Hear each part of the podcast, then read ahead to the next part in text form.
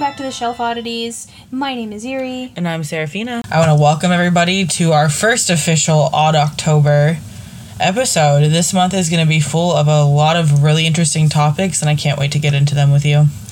October as a month is a big holiday for us.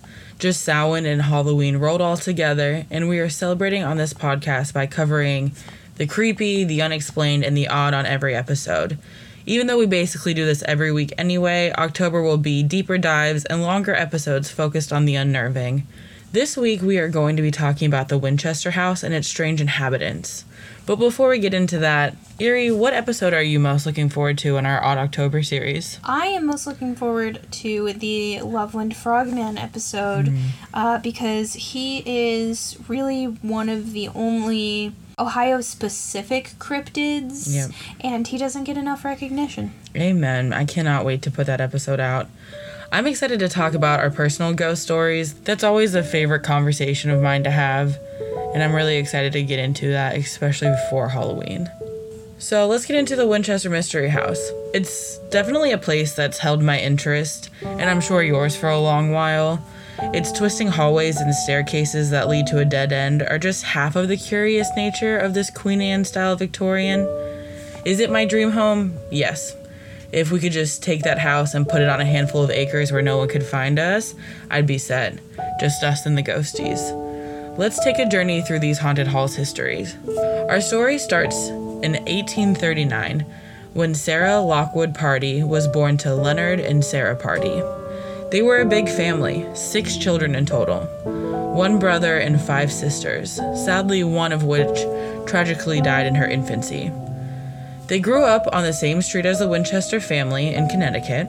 Her father, Leonard, was a carpenter and a carriage manufacturer. He was enamored with Regency and the Victorian era architecture. He was prolific in bringing that style to the area that we see now. And I would like to commend him on that. Hopefully, one day we are lucky enough to bring some of that grandeur into our own homes. Their family was progressive, raised unorthodox, and supported in their dreams consistently, which became a very large factor into her and her siblings' lives, which I will get to in a moment. They were smart children. Sarah, as a child, learned four languages. Sarah would go on to the Young Ladies Collegiate Institute at Yale College. With her already being in the upper echelons of society and now that with this Yale education, this raised her station and placed her in a great position to marry an equally privileged man. William Wirt Winchester was not only just a neighborhood boy, he was also one of Sarah's childhood friends. They were both modest and quiet, with a love of architecture and the arts. William was the only son of Oliver Winchester and was raised to take over his father's businesses. Erie, I know you did some research on the businesses. What did you find out? Well, before we get into that, step one, we have to talk about how William's middle name is Wirt. um, because I've only ever heard Wirt before as a name in Over the Garden Wall, which you and I both love and adore. Yes. A very underappreciated Cartoon Network series that if you haven't seen it and you like what we like, and you love Halloween and you love vintage and the creepy, definitely recommend looking into that. It's so great. It's also on Hulu, I think, right now. It so is. if you have that, you can find it there. Definitely. I didn't go into the nitty gritty, such as like when gun models are produced or any of that, because quite honestly, I don't really care. and I don't think it's that relevant to the timeline. Um, so what we have here is kind of a high level overview. So, the Winchester Gun Empire. It was established in 1866 by Oliver Winchester and was located in New Haven, Connecticut. Born in Boston in 1810, Winchester's initial foray into business was as a maker of men's shirts. Seeing the economic potential of the fast growing firearms industry, Winchester began to assemble investors and secure venture capital, and in 1857 bought a controlling interest in the Volcanic Repeating Arms Company from two inventive gentlemen named Horace Smith and Daniel B. Wesson, which sounds familiar if you know anything about guns. Smith and Wesson is a whole other whole other can of worms, but um, there are a lot of familiar players in here. Winchester continued to refine firearm designs with investors Benjamin Tyler Henry and Nelson King, and on May 22, 1866, the Winchester Repeating Arms Company was born. So in 1866, Benjamin Henry, angered over what he believed was inadequate compensation, aren't we all angry about inadequate compensation, attempted to have the Connecticut legislature award ownership of New Haven arms to him. Oliver Winchester, who was in Europe, hastened back and forestalled the move and reorganized New Haven Arms yet again as the Winchester Repeating Arms Company. So, as we see here, the struggle begins and the struggle will continue. Hmm. Winchester had the basic design of the Henry rifle completely modified and improved to become the first Winchester rifle, the model 1866 Yellow Boy lever action rifle. Westward expansion during this time will fuel decades of demand for Winchester firearms. I also have a bullet point in here that literally just says Theodore Roosevelt fucking loved the Winchester rifle, and I have that in there because if you're reading the actual timeline of this from the Winchester website, they repeatedly mention times where Theodore Roosevelt bought a ton of them or was like taking a ton of them somewhere, and he was just really down. He was just really down. Yeah, even in my research, he comes up a bunch. He was uh, a huge fan, a, a stan, if you will. He, he definitely stand the Winchesters. He stand the Winchesters. So, getting back to William Wirt, he was a perpetually sick boy. In these days, we would call him chronically ill. He was actually too ill to fight in the Civil War at this time. So, he was in the area when Sarah graduated, and at this time, they started courting. The lemonade was a flowing on front porches, and the chaperone strolls in the park led them to a path of loving companionship. In 1862, when they were 23, they got married, and this is when the tragedy that would follow Sarah Winchester's every step would really start to show up. Within this year, William's sister, named Annie Dye, died. Sorry, there's not a great way to say that. She passed in childbirth. Her infant son died 19 days later, following the tragic death of her two year old son as well. This triple tragedy wrought the hearts of the family, leading Sarah and William to stay within the Winchester home close to their remaining family for comfort. Do we know what happened to the two year old? We do not know how the two year old son passed away. Even with Annie Dye, there's not even a lot of research that says she exists. The only way we know she exists is because of letters. Oh. So it's pretty um, it's pretty sparse information at this point.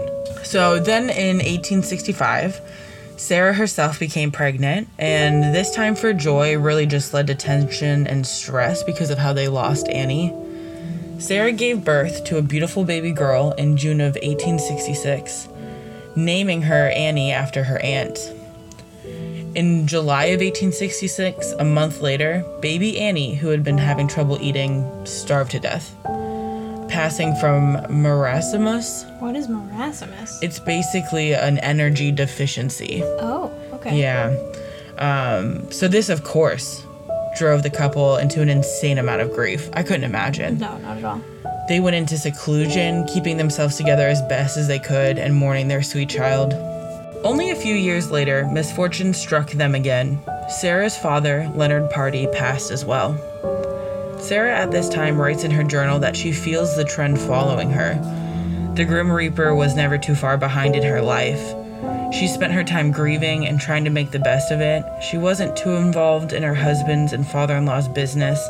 She did take an interest looking at their financial management and the real estate acquisitions, paying close attention to the goings on. The Winchester family decided to build a new estate in New Haven, more grand and luxurious than before. Sarah and William took a major part in overseeing this design and construction, losing themselves in the work and seeing hope for the first time in a while. When finished, they both had such a sense of pride. This had been a great way to cope with their grief.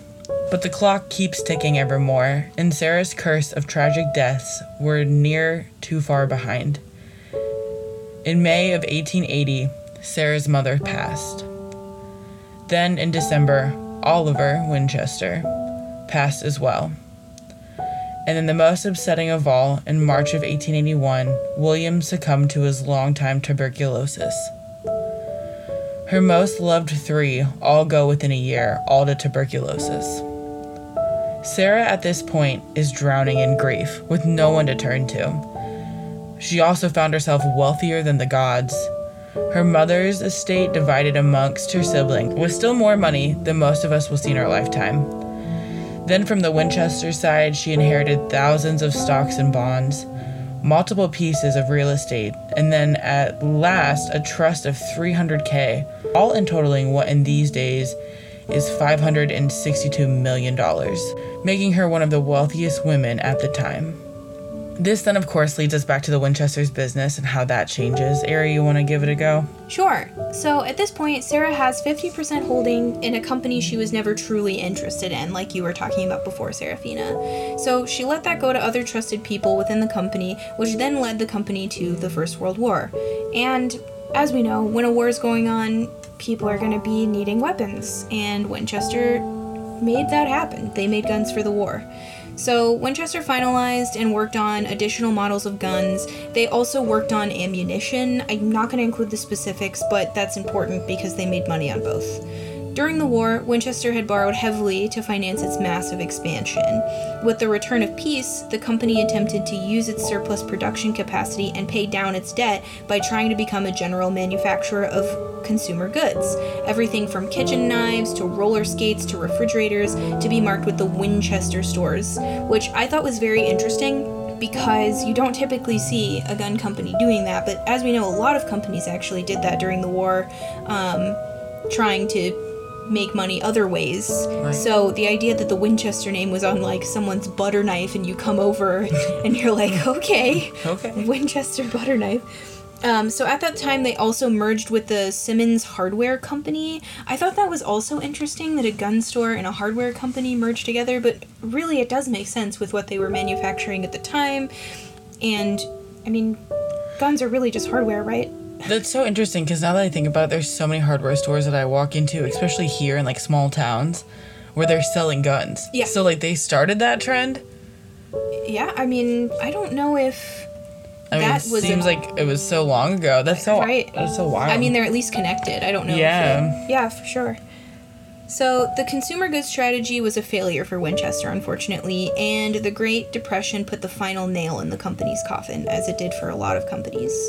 The Winchester Repeating Arms Company went into receivership in 1931 and was bought at a bankruptcy auction by the Olin family's Western Cartridge Company. Oliver Winchester's firm would maintain a nominal existence until 1935 when Western Cartridge merged with its subsidiary to form the Winchester Western Company, which makes sense because I don't think I've talked about this on the pod yet, but for a while I worked at a gun store.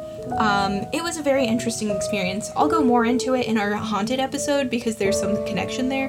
But Winchester Western makes a lot of sense because all of their imagery is always like cowboys on horses and like rope. It's very Western themed. So this part happening um, definitely tracks with some of the stuff that they've been doing in, in recent years as well. In 1944, the firearms and ammunition operations would be reorganized as the Winchester Western Division of Olin Industries. Western's first vice president, John M. Olin, was a sportsman and gun enthusiast, and he started at once to restore the Winchester brand to its former luster by concentrating on its classical models and updated versions thereof, with particular attention to quality and prestige. Winchester flourished even during the Great Depression. Hmm. Which leads us to the Second World War. And I don't have a ton in here because really they were just making guns like anyone else. and the one bullet I have is more M1 carbines were manufactured by Winchester and other firms than any other US small arms of World War II. So they were really doing the damn thing. it's very interesting that like they were such a big factor to both world wars, but like in the middle they like kind of struggled for a Yeah. bit. It's interesting how they prop themselves back up. Well, cool. Thanks for. I didn't know that. I didn't. uh I didn't realize that there was a second, a secondary of the Winchester Western. I didn't mm. realize that that was separate. That's very interesting. So let's go back to Sarah. Where does this leave her after these deaths that wrecked her life? She dealt with the funerals, she got some financial consultations done, and then did what we all wish we could do when dealing with these types of things. She went to the seaside to get that good, fresh northern eastern air and tried to heal as best as she could. A little while later, she comes back home, and at this time, California had been marketing it itself hard. It was new, beautiful, and a land of opportunity. so she consulted some of her siblings and decided to pack up and move to Santa Clara Valley, what we now all call San Jose. Her sisters Belle and Estelle and their families moved with her as well. Their older sister Nettie was already moving out that way and she joined them on their journey. The beautiful views and weather made their way into Sarah's heart, and she and her sister started to put down roots. So, some interesting things that I found out about Belle, whose real name is Isabel. Belle was the first white member to sign up when the NAACP came to Palo Alto, where she was living. Belle was elected to the board of directors for the Palo Alto Humane Society, which at that time dedicated itself to the humane treatment of both children and animals. The board also helped create a state humane association of California. On a number of occasions, Belle performed citizens' arrests on people she thought were being cruel to animals. Belle became the director of the Santa Clara County Humane Society and the special humane officer in this position. She looked into child welfare cases, rescuing abused children, and placing them in private homes. She was a strong advocate for the adoption of abandoned or mistreated children and took many of them into her own home. One of the abused children she saved, named Margaret, was eventually adopted by Belle's daughter and son in law, who had no children of their own. As you can see, the Pardee women were definitely women to not be reckoned with. Like I was saying earlier, their parents really raised them to be progressive and to care for each other and the world around them. Belle really sounds like the type of person who, if they saw a dog in a hot car, would be breaking the window, no questions asked. Oh, 100%. She'd have a TikTok surrounded by that, like shaming people. Uh, she'd be pretty interesting. Good for her. Yeah, I really thought that was interesting information and thought it would be fun to include. And I wish that it was all fun information, but unfortunately, that clock still keeps ticking, and wherever you go, there you are. Along with your curses, the Grim Reaper isn't a stranger to California. Not long after they settled in, her sister Estelle fell into addictions, and her liver paid the price. Her sister passed away in 1894. After the family found its feet again, Belle moved into a new home with her family in Palo Alto, and Sarah helped her renovate it, reminding her and reigniting that love for home design. Sarah went home to her modest farmhouse and started laying out plans for construction. She had the bank account to fund these changes. This is where society in California would start to fail Sarah, in my opinion. It wasn't typical for high society ladies to have passions like this. This is where we, as future inhabitants of the story, start to get things wrong as well. In the 1890s, it was weird for ladies to take charge in their home's renovation. Joanna Gaines would be burned at the stake which is really fucking funny if you knew anything about Joanna Gaines, but it's okay. That leads me into where Cicera would not have been made to be odd in society, and that would be for seances. Let's get this straight. Adding another layer to your home, weird ass bitch. Talking to the spirits, cool as hell. This was after the Civil War. Everyone had been touched by it and was grieving. Seances were new and scientific. She wasn't odd for this yet. Don't get me wrong, they turn on her later, but I wanted to make this distinction very clear as 21st century inhabitants of the story. I think during that time, that's when spiritualism really popped off, Yes. as they say. Yep, and she was popping off. The sprawling estate that's now on South Winchester Street is currently sporting four stories. It used to have seven stories before an earthquake in 1906 took its pound of architecture from the manor. It was built on a floating foundation, and that's the reason they believe the whole house didn't come down entirely. Present day, you can find 161 rooms, 40 of them bedrooms, two ballrooms, even though one of them is not finished. There are 47 fireplaces connected to 17 different chimneys, 10,000 panes of glass adorn the windows, and there are two basement levels. The house at one time sat on 162 acres, but now is contained to just under 5 acres. The house and outbuildings taking up most of that footprint. You will find mostly redwood and brick in its materials, but the lady of the estate didn't love how it looked, so she required it to be painted, using about 20,500 gallons of paint. She spent her days at different Victorian fairs, acquiring beautiful pieces for her home. So, we're talking about a major change. It was a quaint farmhouse on a giant piece of land turned into a castle in not a lot of time. Society wanted in there. They would whisper and gossip, and the media would print the latest hot goss, and the public would eat it up with a spoon. We love to blame the media, but let's not pretend they haven't always gone with what gets the most clicks, views, and engagements, even in 1895. they called her snobby, then superstitious, and when people ate that up, that she was just a little spooky, they realized they could use her for a scapegoat for all of the guilt they had in killing people, mostly indigenous peoples, with the namesake weapons. So the media boiled her life down to that, which I don't find to be very accurate in my research.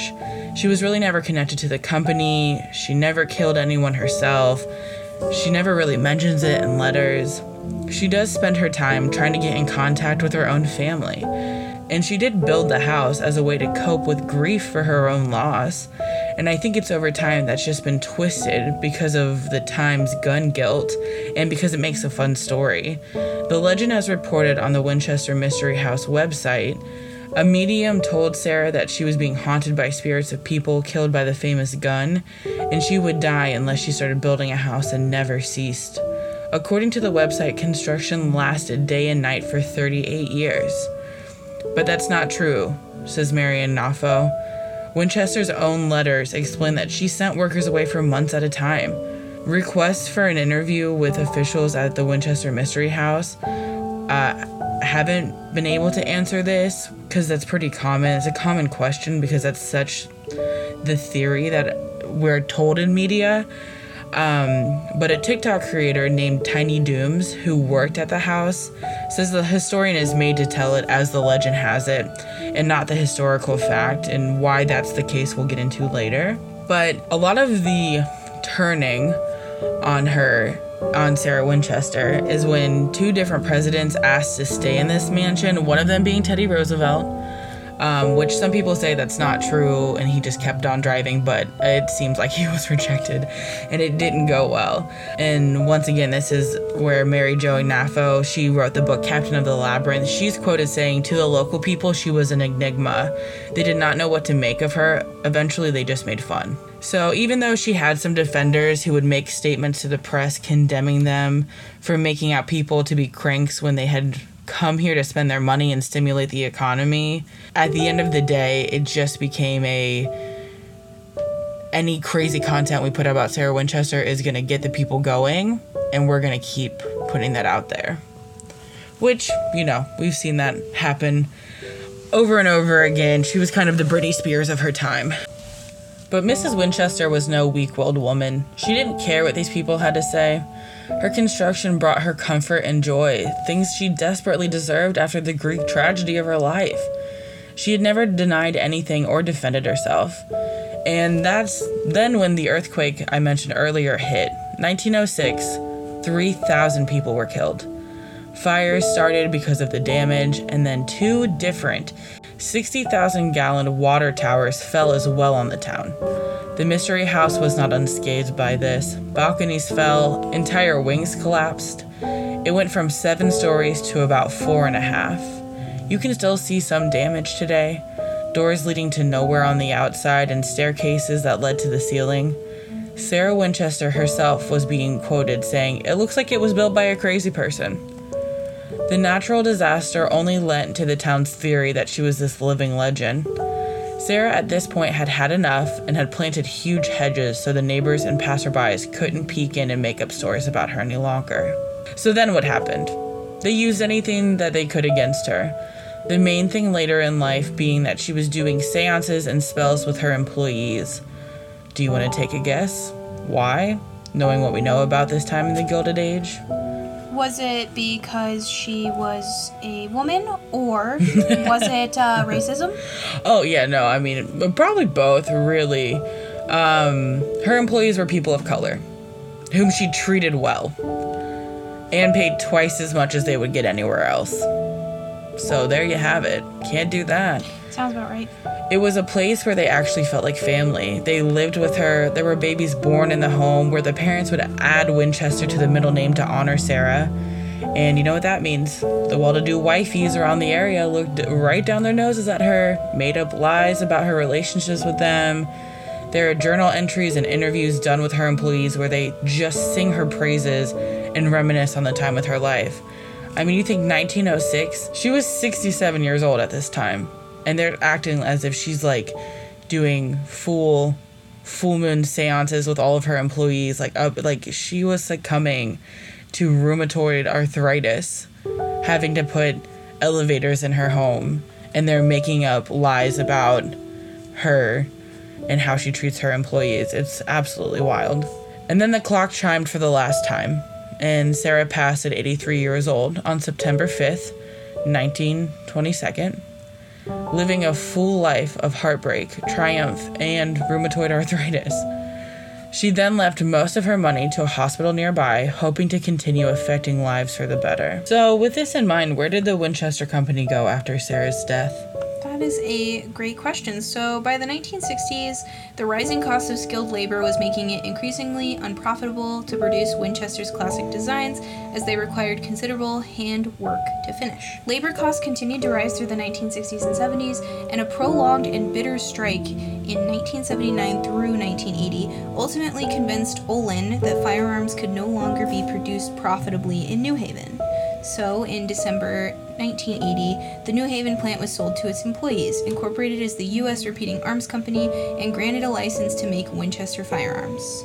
Olin retained the Winchester ammunition business, U.S. Repeating Arms, itself went bankrupt in 1989. After bankruptcy, it was acquired by a French holding company, then sold to Belgian arms makers Herstal Group. On January 16, 2006, U.S. Repeating Arms announced it was closing its New Haven plant where Winchester rifles and shotguns had been produced for 140 years. That is insane to me, but the fact that it was still there until 2006 Yeah. is also pretty cool because that's a very long time long um, for something like that to be, you know, in the same location.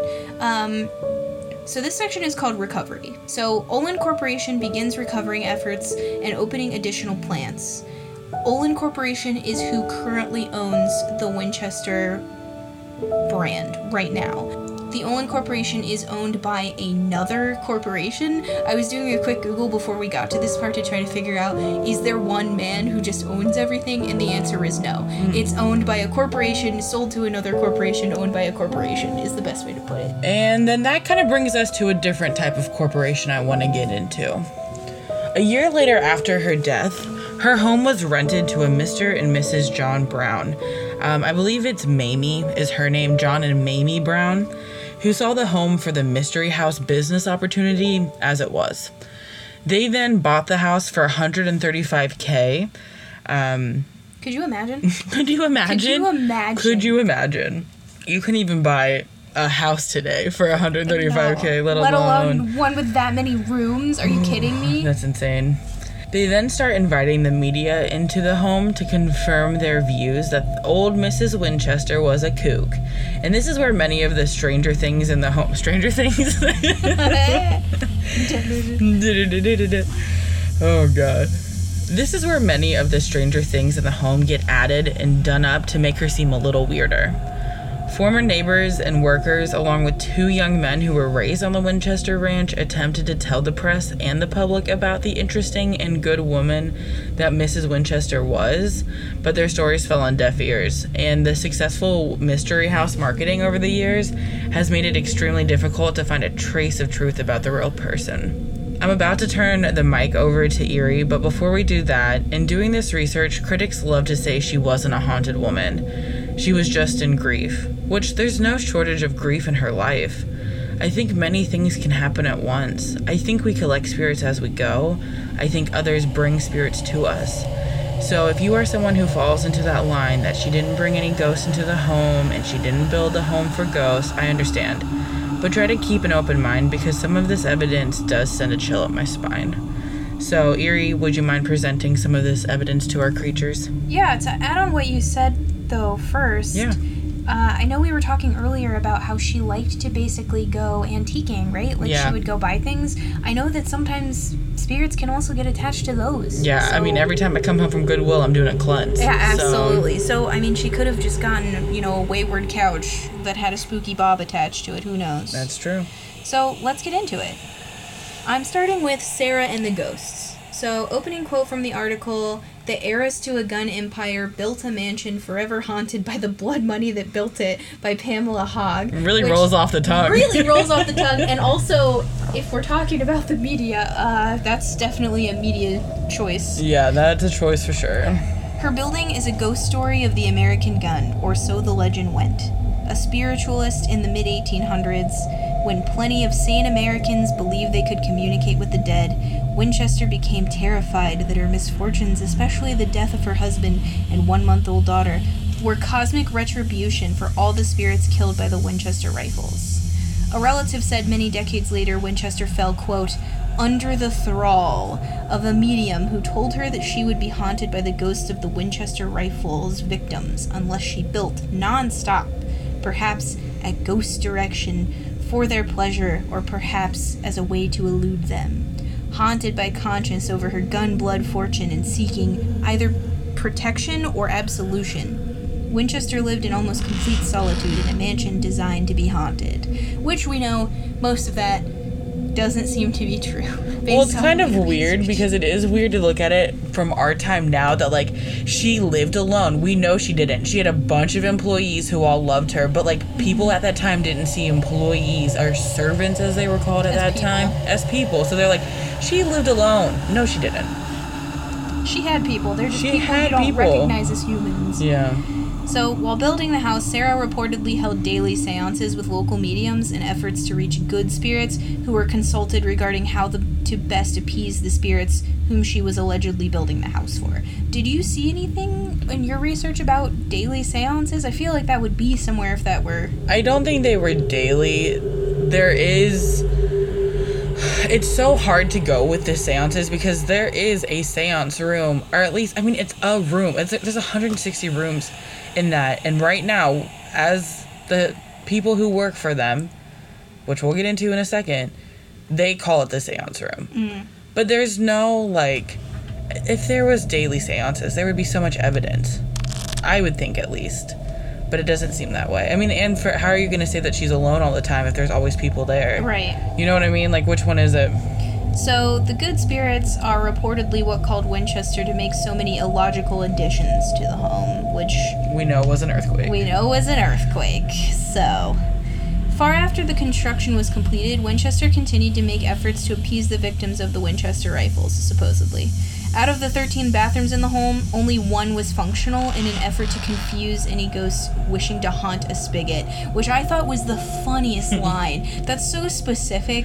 I also have a note in here to say, did someone spell spigot out on an Ouija board? Because if someone was trying to say spigot, I don't know that I would hmm. know that that's what they're trying to say. Not spigot. Spigot. Oh my goodness. Supposedly, she would sleep in a different room every night in the Winchester house and use secret passageways to get from room to room so that no spirits could follow her.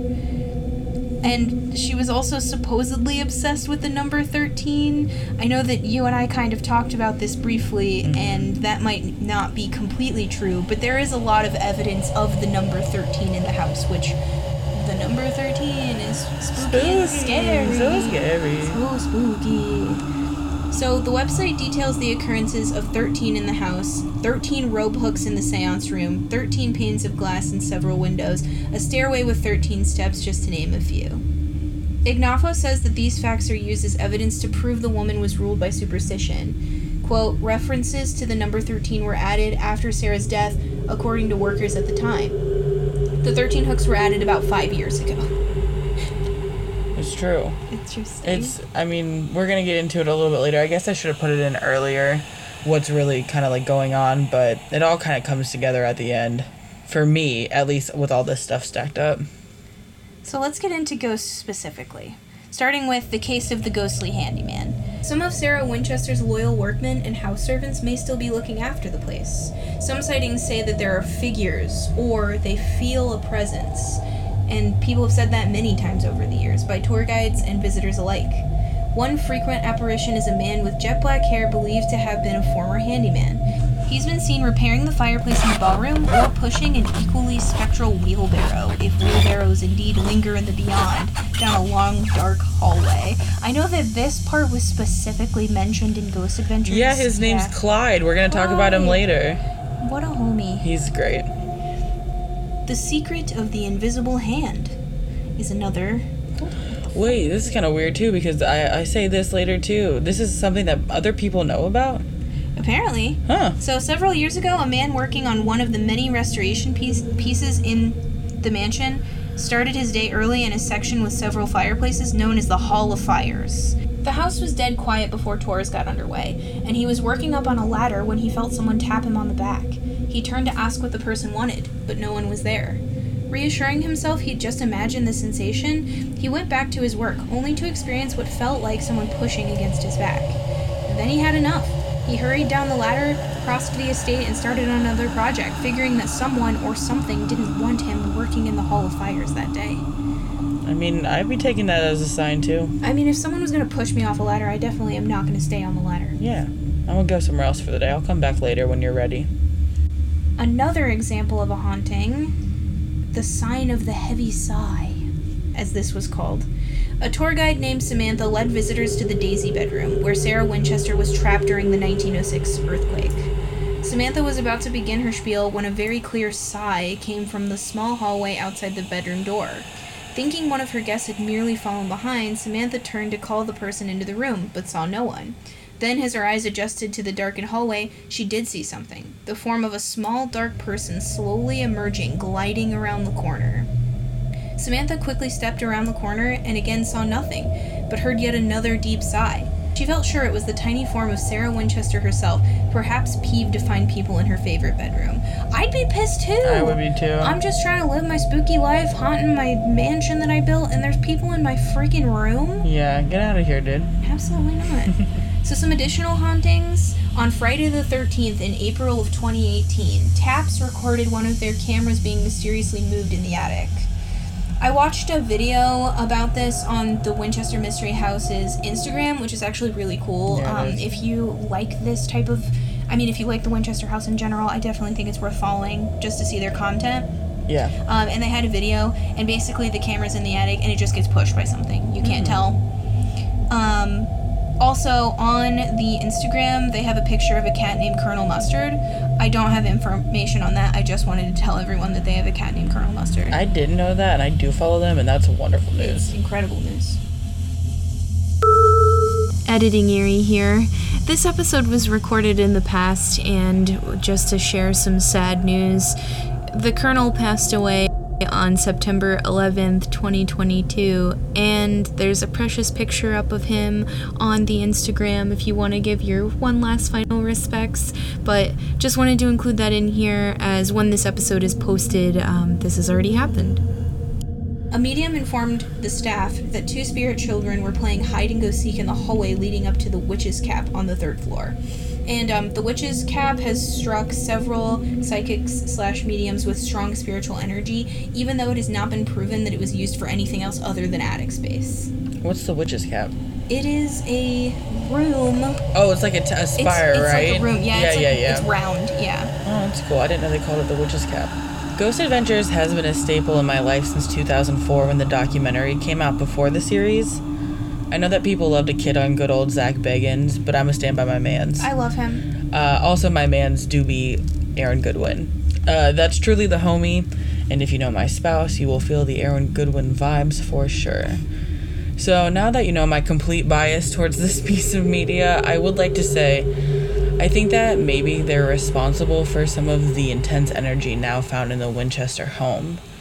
In their first visit to the Winchester home, the crew decided they wanted to do an experiment.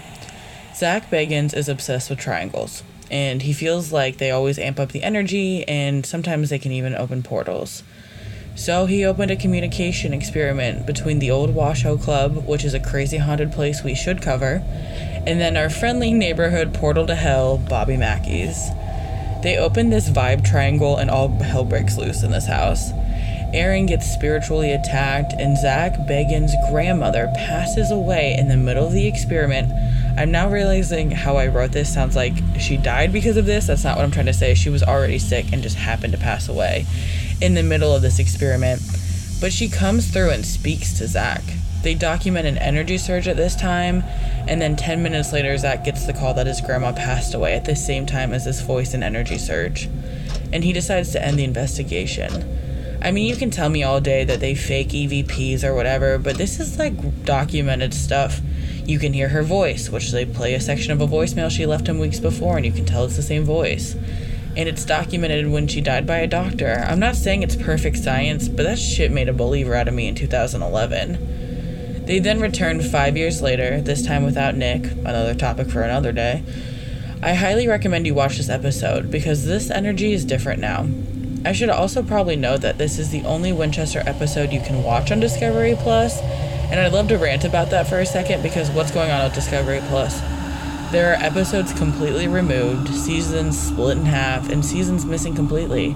Ghost Adventures is a huge selling point for Discovery Plus. I wish that maybe they would treat the fans and the series with the respect that they ask for, because when you look up the return to Winchester Mystery House, it says it's season 12, episode 11, but uh, season 12 only goes up to episode 8 on Discovery Plus. What's going on? We want answers. Conspiracy. You know? Anyway, sorry about that. I just, when I was writing my notes, I was like, why does this keep happening? Like, this is some good info. Why couldn't we make it easier? So, anyway, uh, you can find it. It's uh, season 13, episode 7 or something like that. Season 13. Season th- bum, bum, bum. Actually, you know what? I'm a liar. I think it's actually season 14 because I don't even think season 13 exists on Discovery Plus. Are they scared of the number 13? You know what? They might be, and they should be. No, I'm just kidding. uh, anyway, back to the the return to the mystery house episode, and this is gonna be long, so I'm sorry, but it, it doesn't stop. They get into this house, and it never stops. It just gets crazier and crazier. Um, when they enter the house, they start going back to the place that Aaron was affected spiritually the last time, and as they turn down the corner, they capture a full apparition of a man walking down the hallway in front of them. This is at minute six of the episode. We're starting off strong here. When recorder is in hand, they ask who that was, and they clearly get an EVP that says that that was me.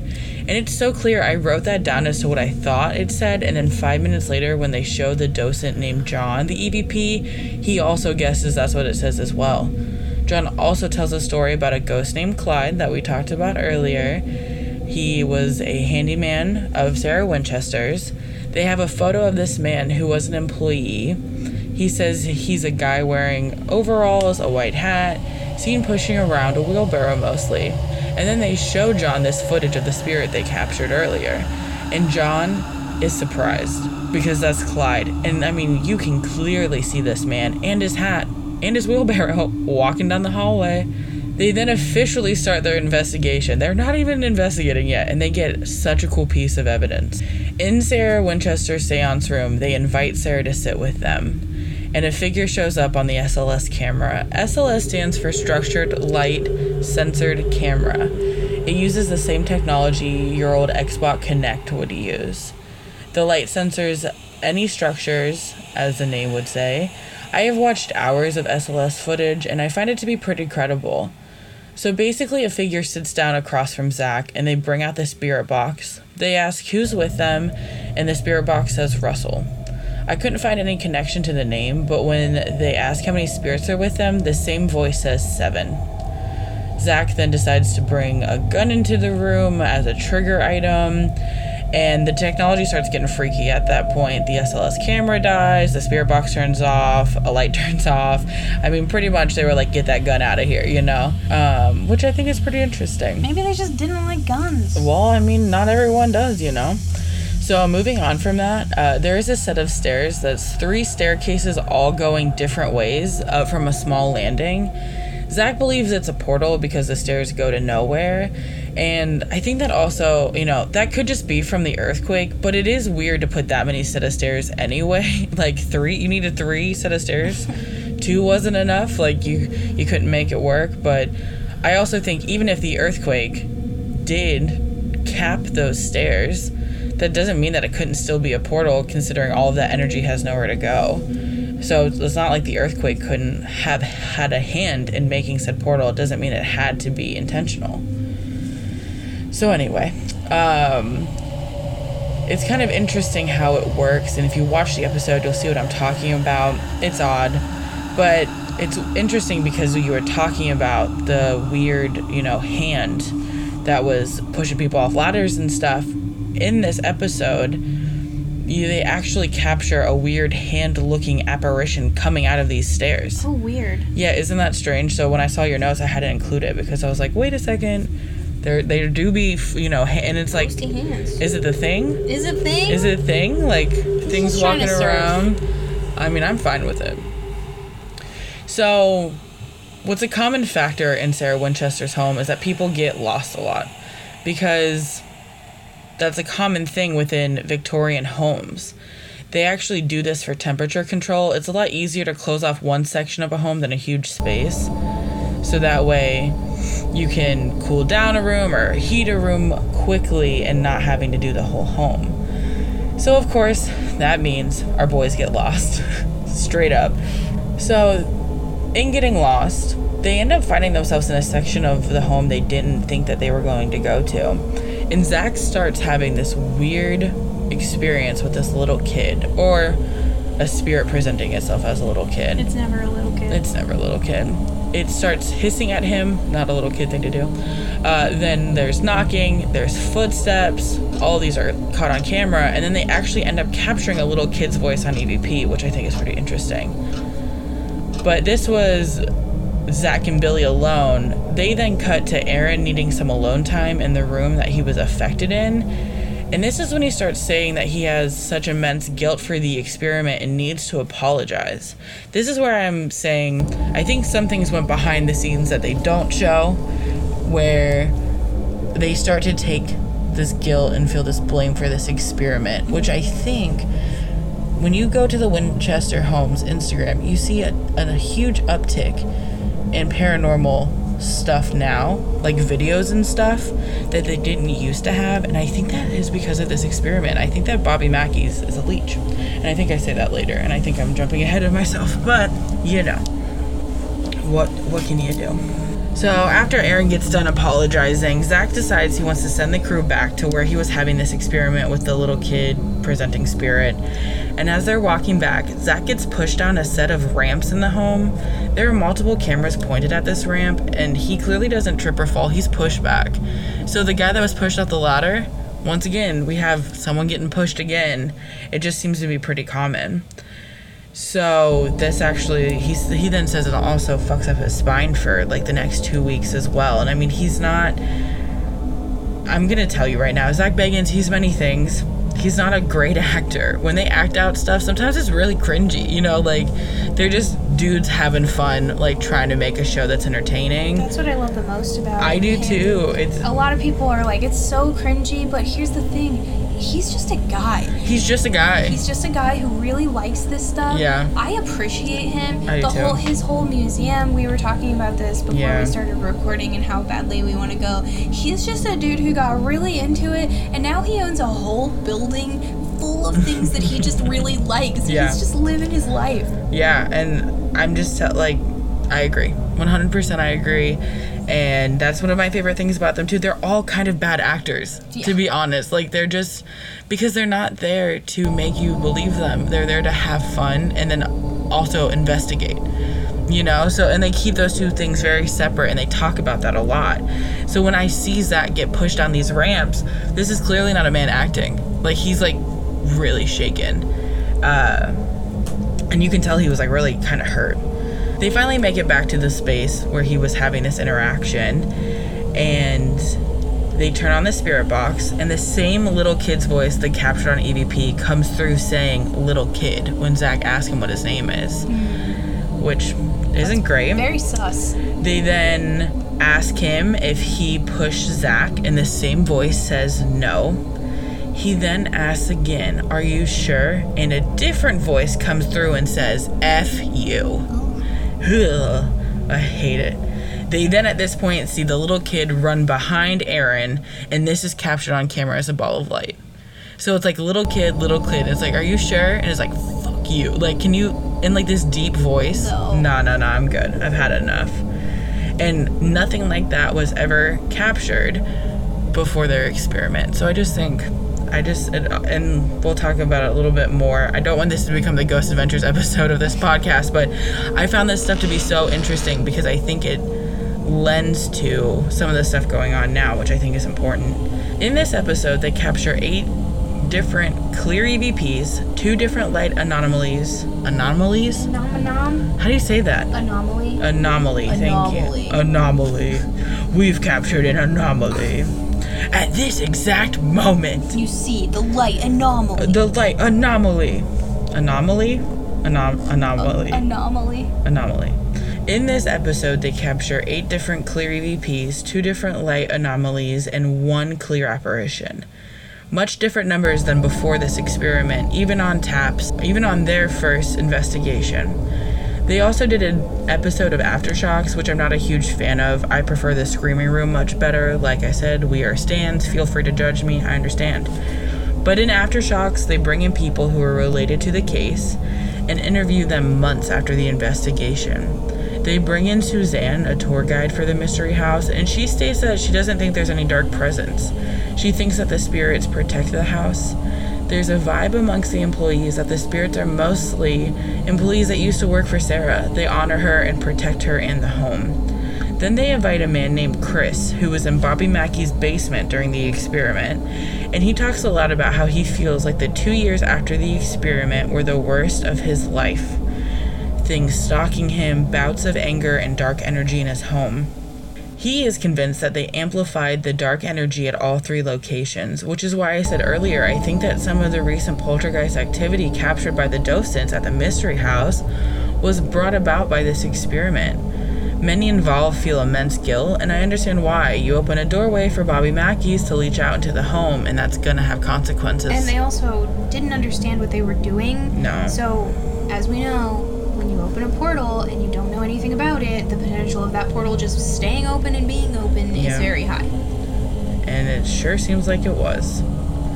So now that we're done, and we found our answers um, from the Bagans crew, other media surrounding the home, the best source of info I came across was a book called The Captive of the Labyrinth by Mary Jo Ignoffo. You've heard us mention her a couple different times. It's a really well written book.